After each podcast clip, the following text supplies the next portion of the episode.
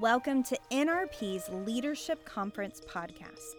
Every February, pastors and leaders from around the country gather together at our leadership conference for dynamic teaching, powerful worship, impartation, ministry, and covenant relationships.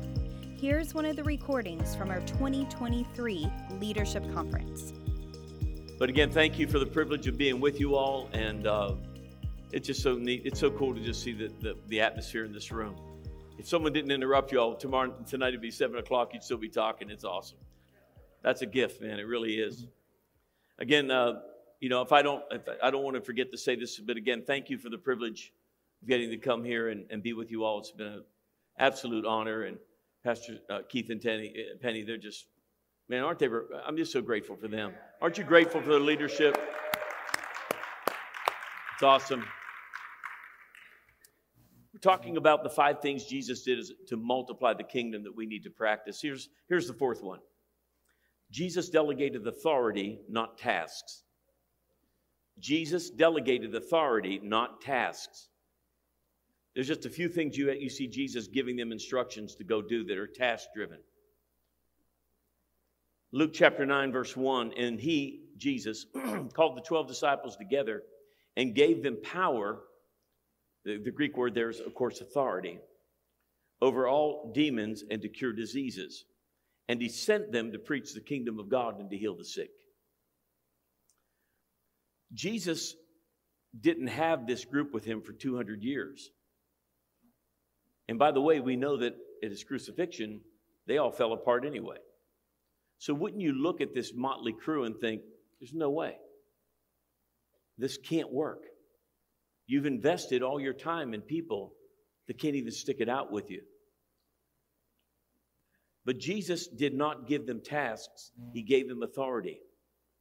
Leaders with capacity will be insulted by task driven oversight. People with capacity will, when I mean insulted, I don't mean uh, being spiritually mature. Their grace will never come near your hoops and hooks. Their Velcro won't, come, won't connect with you. It's like turning it backwards. People with capacity, their grace won't let won't permit them to be task driven. And so when our style of ministry is that we give tasks and not authority, when we get people who can fill a spot rather than people that can lead, we end up having to manage every task they do. This is a good defining question to ask. Do you have walk away people or task driven people in your key leadership positions? What do I mean by walk away people? People that you can tell them what the, the, the, the mission is and walk away. And your time is to give them focus on the why and what. And here's what we want to. Here's how we want to accomplish this, or what how, we want to accomplish this, and then you leave the how to them. And but you don't just you delegate. You don't dump. You, are you're still in, you're spending your time with them.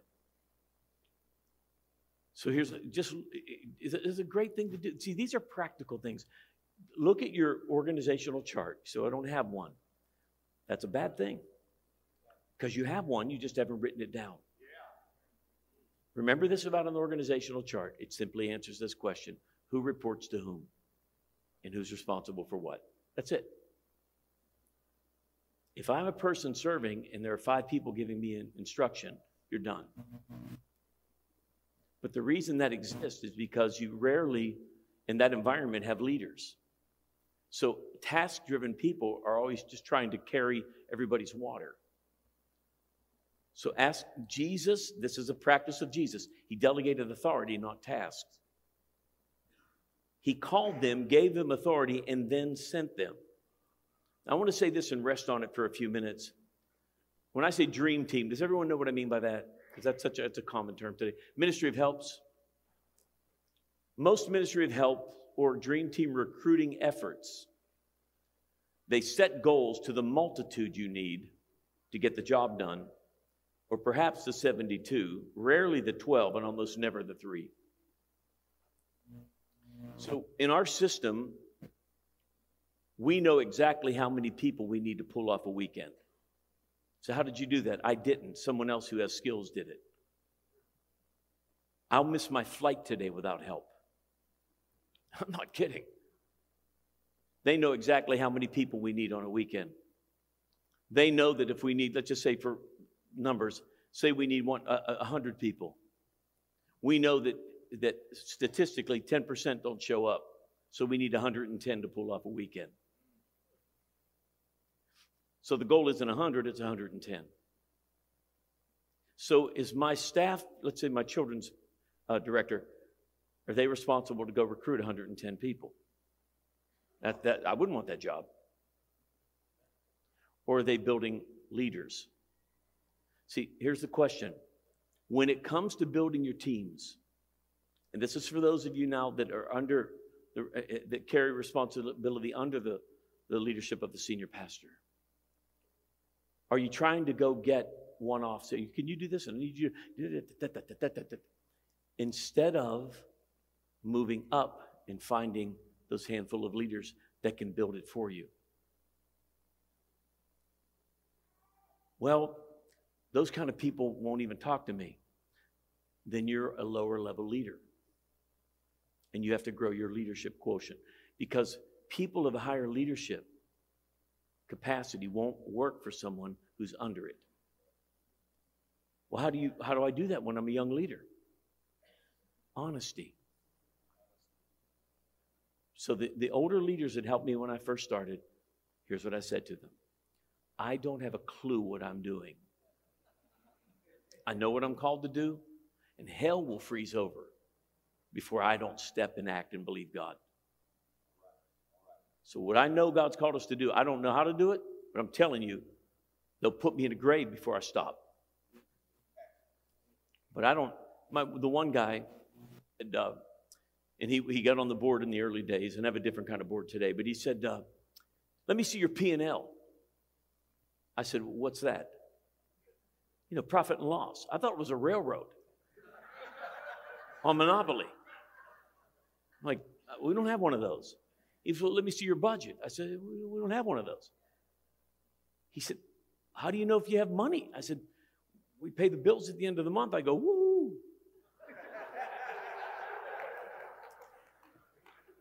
I need your help. But what I don't need is for you to direct the vision. Remember Aaron and Hur and Moses on the mountain? Simple principle, but get this. Aaron and Hur on the mountain with, with Mo, right? Mo's holding up the stick. Mo drops the stick, people die. Now imagine you're dying, you see your kid, your kid died because Mo couldn't hold a stick up. I'd be like, dude, hold the stinking stick up. Because Joshua was down there fighting the Amalekites, and every time you drop that, that, that stick, boy, somebody's dead. So Aaron and Hur didn't have a meeting and talk about how worthless Moses was.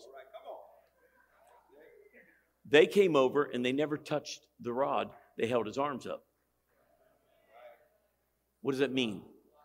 They never touched the mission. They never touched the realm of authority that God had put on Moses. They held his arms up. They had to recognize his weakness to support him. It's really important. So when you ask for help, you tell them what you don't need as well. Because let me tell you about leaders. They want to make decisions, they want to solve problems. And they're going to ask you and try to get you to do things that they don't have a clue about. And when that would happen, I would say, That's really not your, your world. And here's how I would do it to make it easy. I said, Can you tell me three or four or five churches you saw where that worked? No. I said, Would you do that in your company then? Would you add something to the mix of your entire company that you've never seen someone do before? I said, Well, no. I said, Well, why should we do it here? I said, This is where I need your help.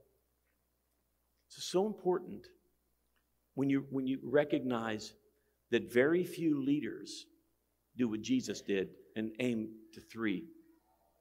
We're counting the 110 I need for the weekend instead of the six I need who will build it.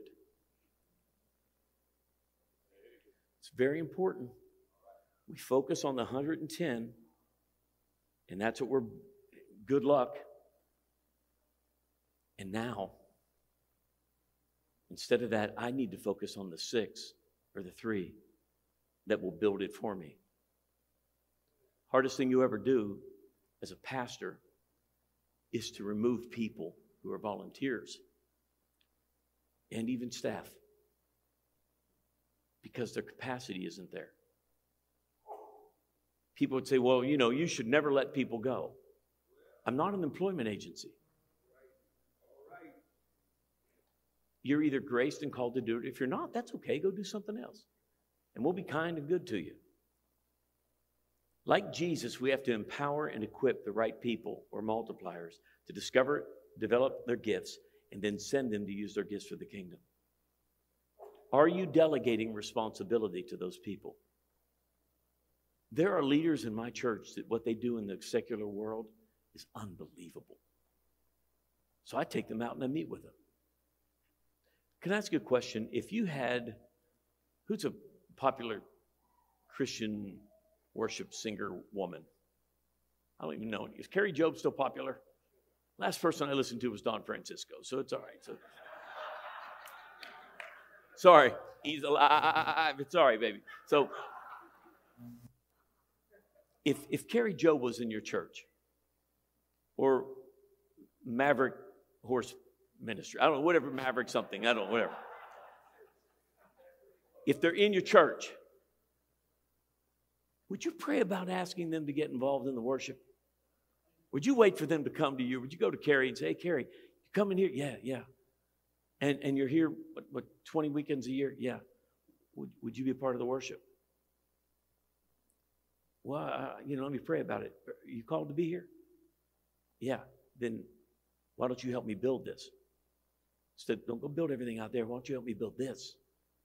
And get me five Karis. I need your help. Can you help me? Because this is what you're called to do. Let's do it here. So I'm meeting with, uh, there's a guy, he's a CEO. He doesn't have a clue what to do with his life spiritually. It's like, I don't even know what to do. I don't even, what do I do for God? I said, tell me what, what makes you either weep or pound the table. He began to talk to me about the things that matter to him. He starts crying like a baby. I said, That's what you have to do with your life. Here's how you can do it as a starting point here. May not end up there, but this is where it is. But I don't need you coming and throwing a, a few bucks in. I want you to lead it. That company you built, I want you to build the kingdom. Those skills aren't for this. This stuff's going to all pass away. That was nothing more than a training ground for you to do something that's going to really matter. Ask people. Jesus delegated authority, not task. Can you pass the Acts chapter 6 test as a leader? Can you pass the stay in your grace test that they did in Acts 6? You remember the, the Hebraic Jews and, and the, the Hebraic widows and the Jew, Jewish widows? They had basically a church fight. And the apostles were trying to solve a problem. What did they say? This is wrong. We should not leave our calling, the word and prayer, to do that. What did he say? Select men among yourselves. He gave their qualifications, including ability and character. And we will, listen, turn this over to them. They were so deliberate, they laid hands on them. And then they left it. And those six men solved the problem. And I wish we had the story of all of them, but we know two of them Stephen started serving tables, he ends up preaching and being martyred. Philip ends up an evangelist.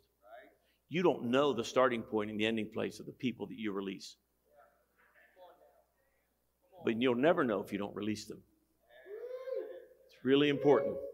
So, so very important. Process questions Have I delegated tasks or authority? Put a percentage to it. Can those I've entrusted in key roles attract and develop leaders? That's a great one. Do they independently solve problems? I know y'all like me, got people in places, oh, they cause you trouble. They just thought people are always they're ticking people off. They're horrible with people. That's not their fault. I put them there.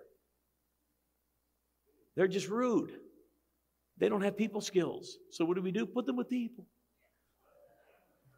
Well, they're faithful. No, not really. They love God, maybe, but they just don't belong there. Do the people you put in authority solve problems independently of you? And can they execute the vision without you? Can they execute the vision without you? The last one is much more succinct, the fifth one. Jesus ended his mission committed to his leadership methods. He started with investing in 12. And when I began to read this, and you can find it in Luke 24 and Mark 16, at the ascension, I don't know why, I always saw there were like eight, 900 people there. If you read the, the, the, both Luke and Mark's account, you see it more detailed in Mark. There were 11 people there at the ascension. 11. Go ye into all the world and preach the gospel to he that believeth. There were 11 dudes. I got to be honest with you. I look at that and I go, Savior of the world, ascends into heaven, gives his final charge to 11 people. And then he left. And it wasn't like these dudes were tearing it up six weeks ago. Right? Why do you think they acted like they did in Acts chapter 6? They were taught that from Jesus. Narrow focus. He left the Great Commission to 11 people.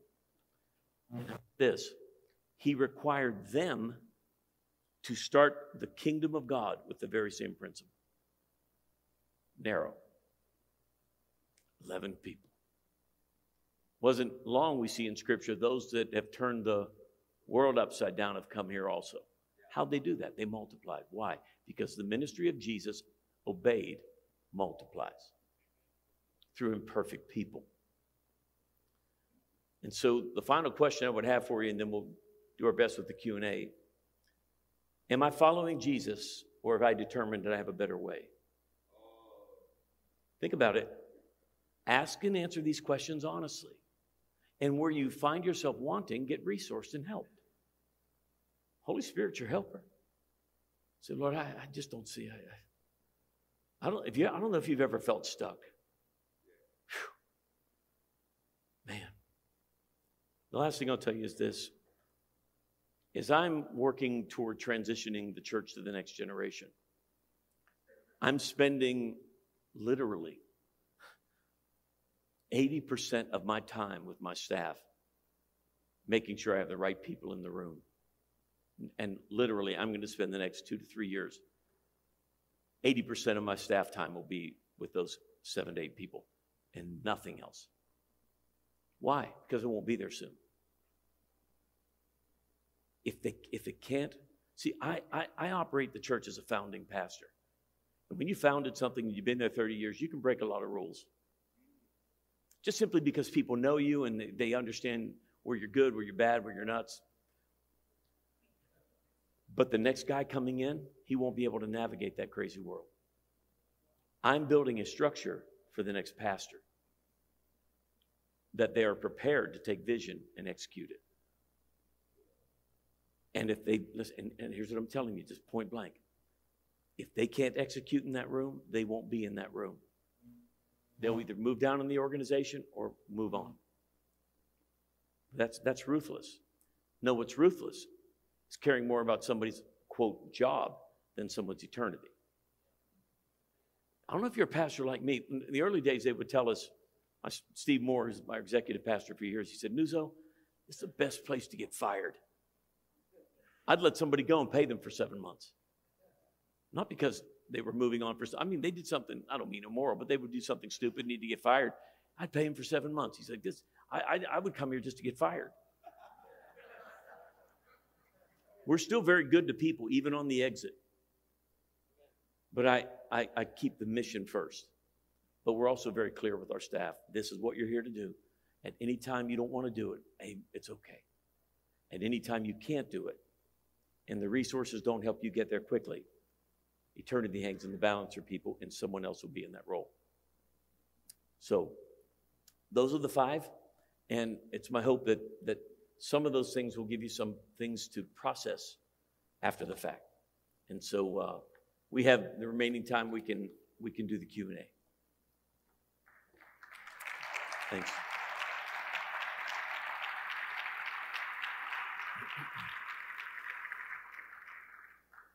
John, they got a lot of questions for you, buddy. You've done created a mess here. I'll tell you. Thanks a lot. Amen. It's my wife's fault. Yeah. Now, a lot of the questions. Oh, here we go. Here's my computer skills, and I, oh, here we go. Okay, thank the Lord. Doug was praying in tongues back there as soon as he saw me with my iPad. So a lot of the questions are like similar. So I'm going to edit and condense. Okay. Yep. And I'm going to try to go to just you know, some of them are just a little complicated. We wouldn't be able to get in here, but, but we'll, we'll work on it. So we had uh, this question in several different versions. Here's the most condensed version. How do you effectively have the conversation with someone who is in a position that is outside of the grace and help them move to a position that is? Sure. That, that's one of the hardest things to do as a pastor. Uh, you guys know who Dave Ramsey is? He has a great statement. He says, To be unclear is to be unkind. Most people find out they're failing at, at a time frame that's, that's unfair. If I'm going to give someone a responsibility, and that responsibility should be measurable, a goal should have a, a time stamp to it. It should be measurable, and it shouldn't be arbitrary. I shouldn't just get to drop a goal on somebody. It should be a discussion and say, Do you think we can?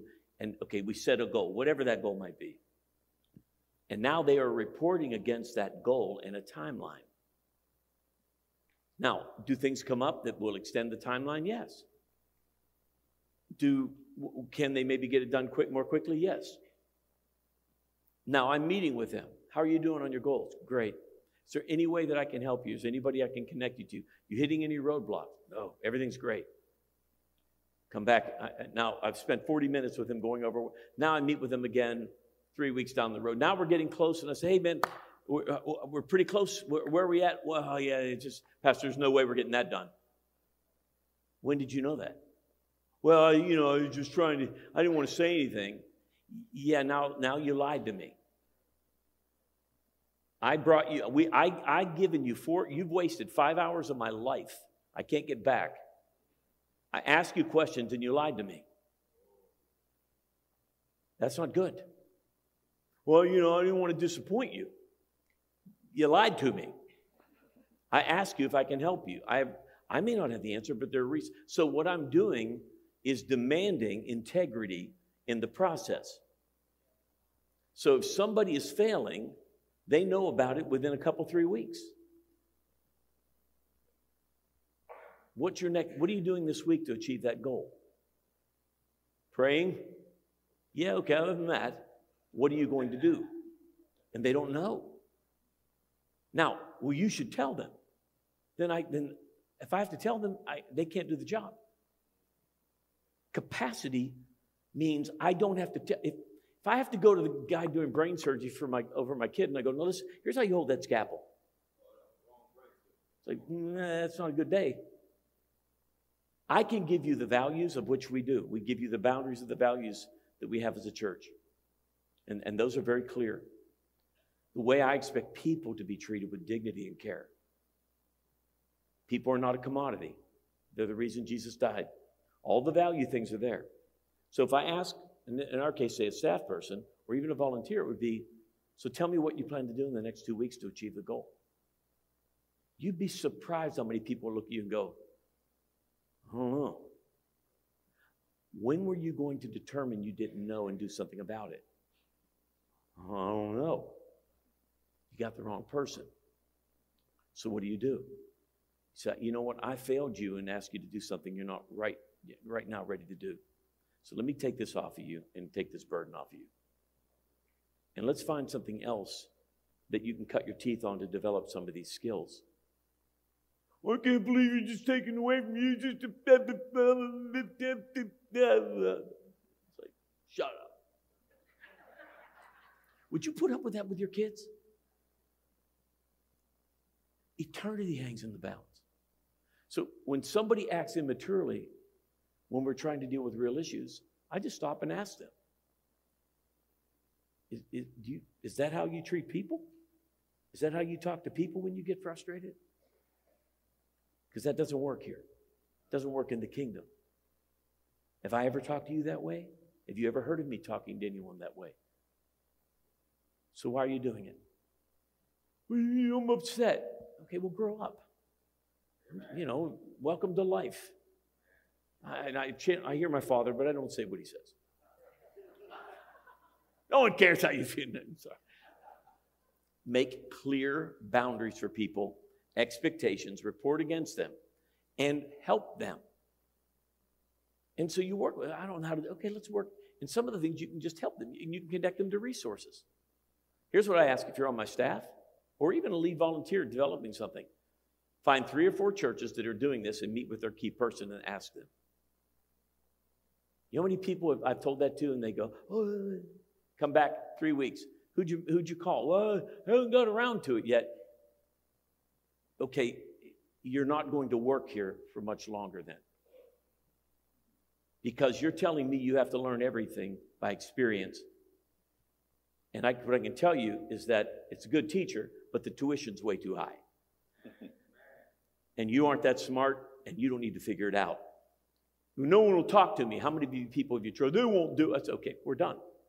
You can't work here. I love you. We'll help you on your next step. There's, there's an old adage that says, hire slowly, fire quickly.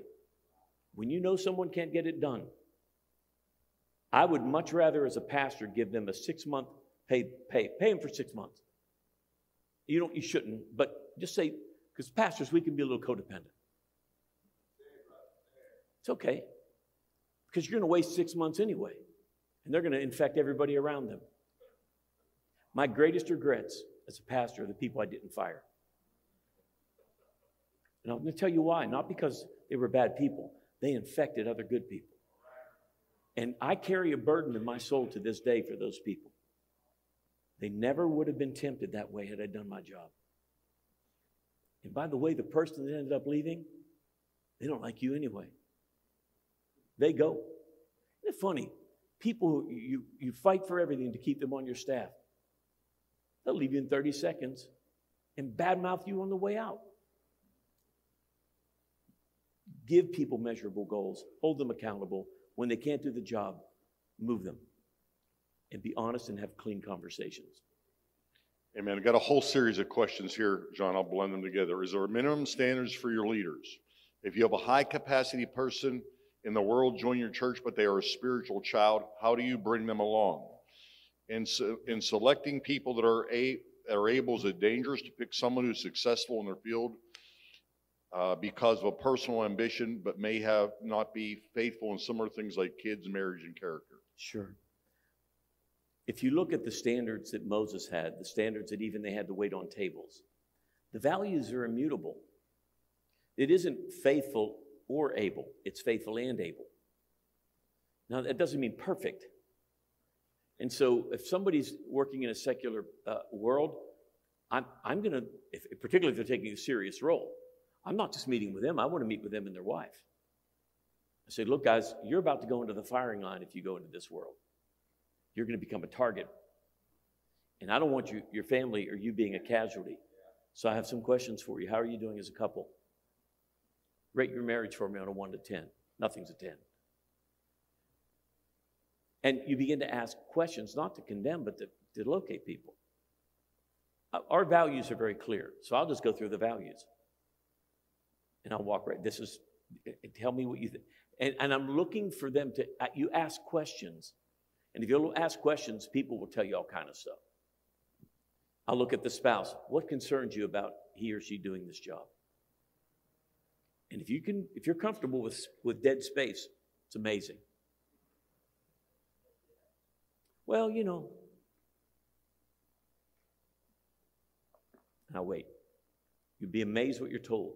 So, but then I also realize that there are some people that can be on a growth track personally, and then ultimately they can step into something more effective. So, Yeah, you require all our staff to have a growth track. I'm- oh, I'm- yes, Penny and I are part of some of that growth track with some of our leaders. yes, And that's required. You have to grow to stay in leadership. oh, yeah, You gotta have a marriage plan, a financial plan, a spiritual growth plan, and a discipleship plan. yep.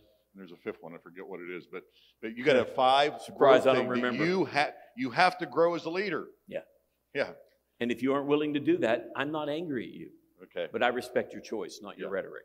And I, I would just say this too, one of the most unique things I think about our church is that these key people have been on staff for 25 years. Not, I mean, a bunch of them. The glue that makes, that's, they've bought in, they're part of this. So what he's talking about is not a theory, we're walking this out. And that's where this is coming from. It's, we're into generations now of this Yeah. happening. So Yeah. it's pretty cool. It really is. Yeah. They're remarkable Amen. people. Wonderful. Uh, how do you help ministers who base their identity in what they do learn to delegate their role to people who have a similar grace on their life? You know, the, I think all of us have a level of insecurity, and I think you'll find more insecurity in, in pastoral ministry than in anything because it's people can be cruel. And um, but there's something I've always asked myself. I'm, I've just I just did it the other day. I asked myself this, and it's with a situation that I have to deal with. It's not in our church, but it's another outside leader that I'm deeply love, and it's it's really messy. So here's how I process it. I stopped and I said, okay, Lord, what will I wish I would have done 10 years from now? When I look back at this, what will I have wished I would have done? And it's, to me, it's almost like a, uh, it creates a clear path of wisdom for me. When there's an insecurity in you, it's because you have an identity problem. And you'll never solve that with harder work or trying to change people around you or beating yourself up. It's discovering where your worth comes from.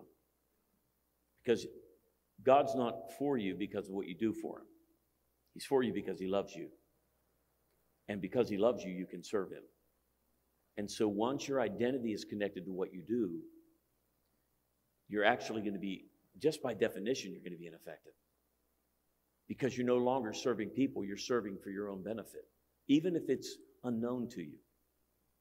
Insecurity is, is, is a disease that the person inflicted with it is the, usually the only one that doesn't know they have it. They, they, don't, they don't know, but everyone else can feel it a thousand miles away. Do, do you diminish people in your words that you don't even know? I'll give you an example. This is, this is a broad spectrum, but the Mars Hill podcast thing.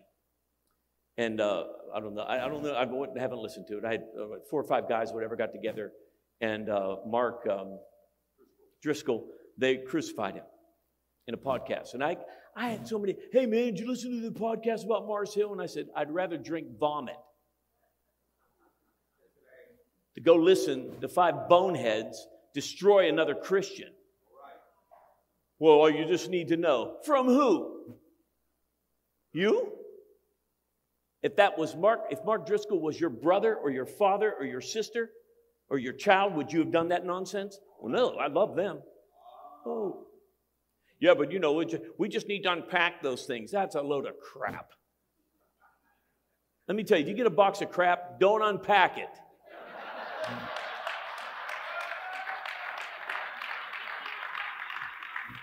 Look, I don't know Mark Driscoll. I don't know. I, I don't even know what happened to him. You want to know why? I won't let anybody tell me. You want to know why? It's none of my business. Unless I'm involved in a person's restoration, he is another man's servant. And I found my Bible said, Who are you that judgest another man's servant? He's not my servant, he's God's. And there are people helping him. And Jimmy Evans, y'all know who Jimmy Evans is? He does XO conference, came to our church, and he wanted he- Jimmy Evans and Mark and uh, Robert Morris restored Mark and, and got him filled with the Holy Spirit. And uh, the crowd that he really hung out with crucified. Now, I really don't know what happened with Mark. I don't even want to know. But here's what I do know Jimmy calls me and he says, Hey, I want to bring Mark Driscoll to the XO. Are you guys okay? Are you okay with that? Actually, Jimmy's son called me. I said, Are you guys confident in him? I, I, I don't. I said, Yeah, but you might take some heat for it.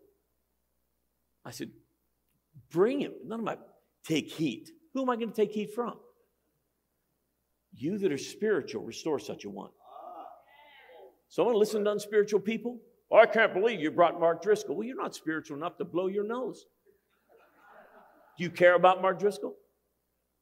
If two people like Jimmy Evans or Robert Morris feel he's restored, well, I don't know if I agree with that. Well, no one asked you. That stuff just ticks me off. People be, don't talk about people. Actually, do the word. Speak the best, love the bleeds the best about people. Come on, man. And if you're dealing with something broken, then you deal with it. You be honest. You be redemptive. I'm not talking about blowing off stuff. But come on, man. Just it'll help you so much if you just refuse to build yourself up at the expense of tearing down another. Yeah. So anyway, Amen. During church planting, what would be your process with bringing people into leadership? What would that process look like? you know, I haven't planted for 30 years. So it's very hard for me to speak to the current environment that what that looks like. I know there are movements that will help you kind of help vet people and discover what they are. But no matter what you do, do not give people titles and positions that are permanent or sound permanent so that they help you. Always say to people, for now, would you be willing to help us with this and give it a time period? And we'll reevaluate it in. And so in six months, if I feel it's not right or if you do, we, no, no harm, no foul. But sometimes we learn to encourage people or we enlist people by giving them a name. All right. All right. Come on. And the only a young pastor that, um, planted out of our church, he had like three people that were associate pastors, and he had like 80 people at this point. I called him. I said, "Man, what are you doing?" So why do you you have like three associate pastors? I said, "Why?" Well, you know they're really helpful. And I go, "Why are you giving them that name? They're not pastors. You have 80 people. You don't need three associate pastors." What he was doing is that if I gave them a title, they would that all three of those people stung him. And it wasn't their fault. He set them up. He told them they were something they weren't, and when they weren't what they thought they were, Hmm. now he has to deal with it. He lied to them. And now he's mad at them. I said, Don't blame them. You lied to them. So stop calling guilt. Don't give people titles, give them functions. And if they need a title, they're, too, they're just spiritually immature. And so, so I would just encourage, I, I'm really, I try not to speak to things that I don't have a, because I, I, I, I keep, you, if you plant a church like me, just shoot the church. I did everything you could do to kill a church. I'm just, no, I can't, but I can tell you this. Be honest with people, give them clarity, give them a time frame in which you're going to begin and end and reevaluate. Do not call anybody a pastor unless you know they really are. Keith and Penny came to our church, he's Pastor Keith. Why? Because he is one. He's not one in waiting. So, anyway, I hope that helps a little, but I really can't speak to that in great depth because I'll mess you up if I tell you how to plant a church.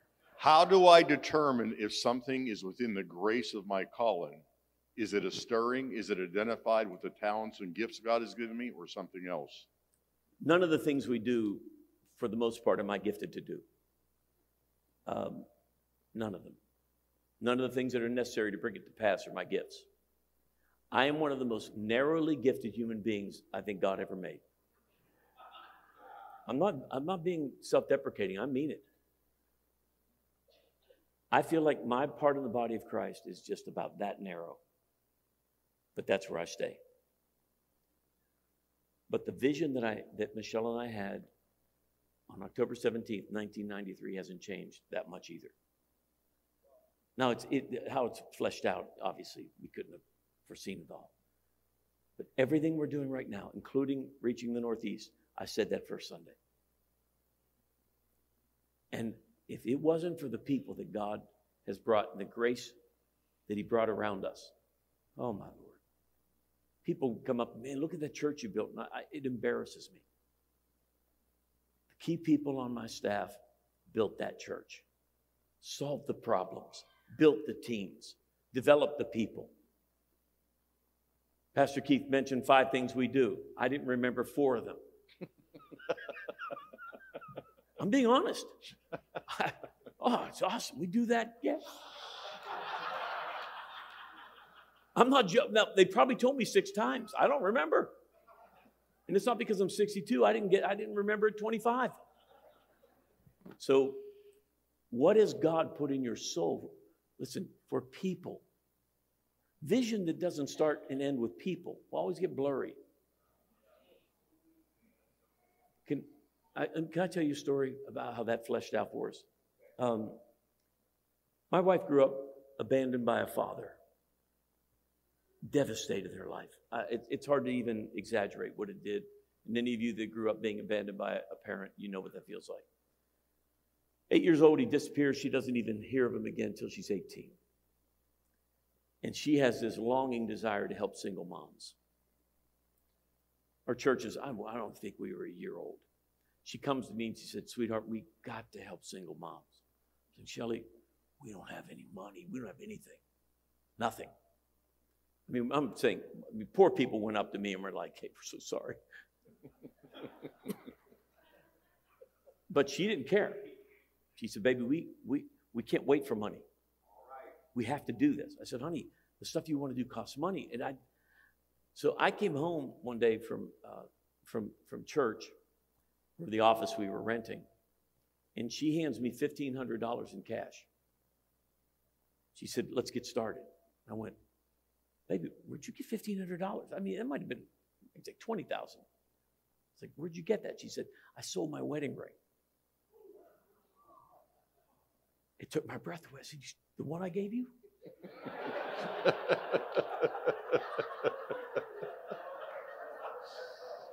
she said, Honey, it's a ring. And she's crying. These are people. That's a vision. And there's a reason why our church is known for helping thousands and thousands and thousands of people.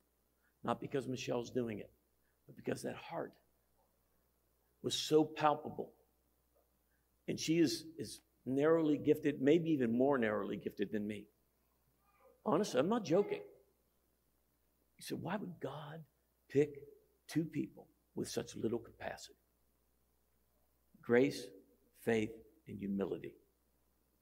And immovability when it comes to the vision of God and watching it flourish through other people. There's so many people doing, I don't even know all the stuff that they're doing. I get people all the time. Thank you for what you did for us. I go, What? And they tell me, and I go, I didn't know we were doing that. Honestly, I'm not exaggerating. I really, it's multiplied. It's, it's, it's, I, I, I don't believe I go to, I can't believe I even go to church there. I'm not joking. I go and I go, I can't believe I go here. So I'm being honest with you. I really mean it. I'm okay. It, I'm not joking. It, yeah. And this is real. I mean, they are very real people. They, they, they are us. You know, the values, the character, the culture. It's, they've just allowed that seed to stay in the ground and kept watering it, believing in that vision and would not let up on that. John's vision intensity, he'd be the first to tell you, is what grew the church, not his gifts. Yeah. He tells people that all the time. But what he's done is he's gone out and found gifted people who wasn't intimidated by their gifts.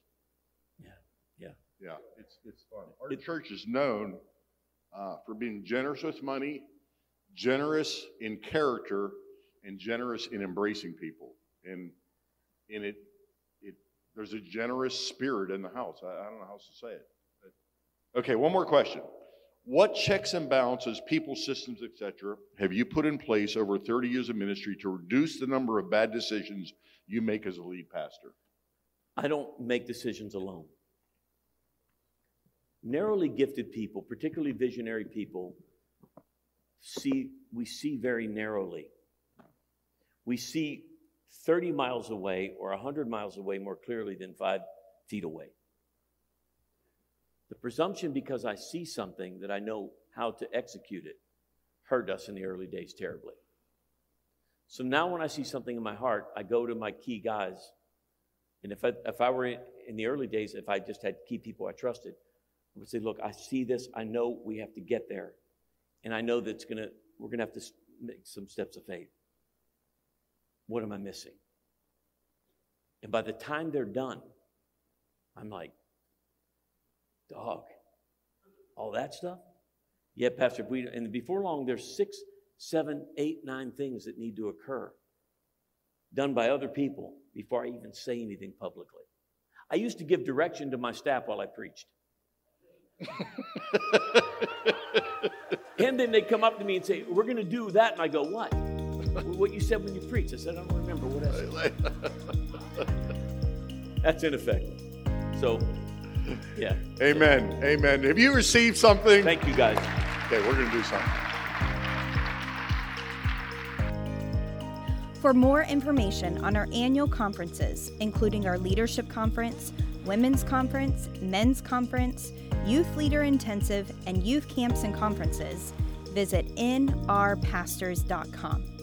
To check out all of our podcasts, including the Leadership and Context podcast by Keith Tusey, the Flourish Women's podcast by Penny Tusey, and the podcast for all of our conferences, click on the podcast tab on our website. We can't wait to see you at one of our conferences soon.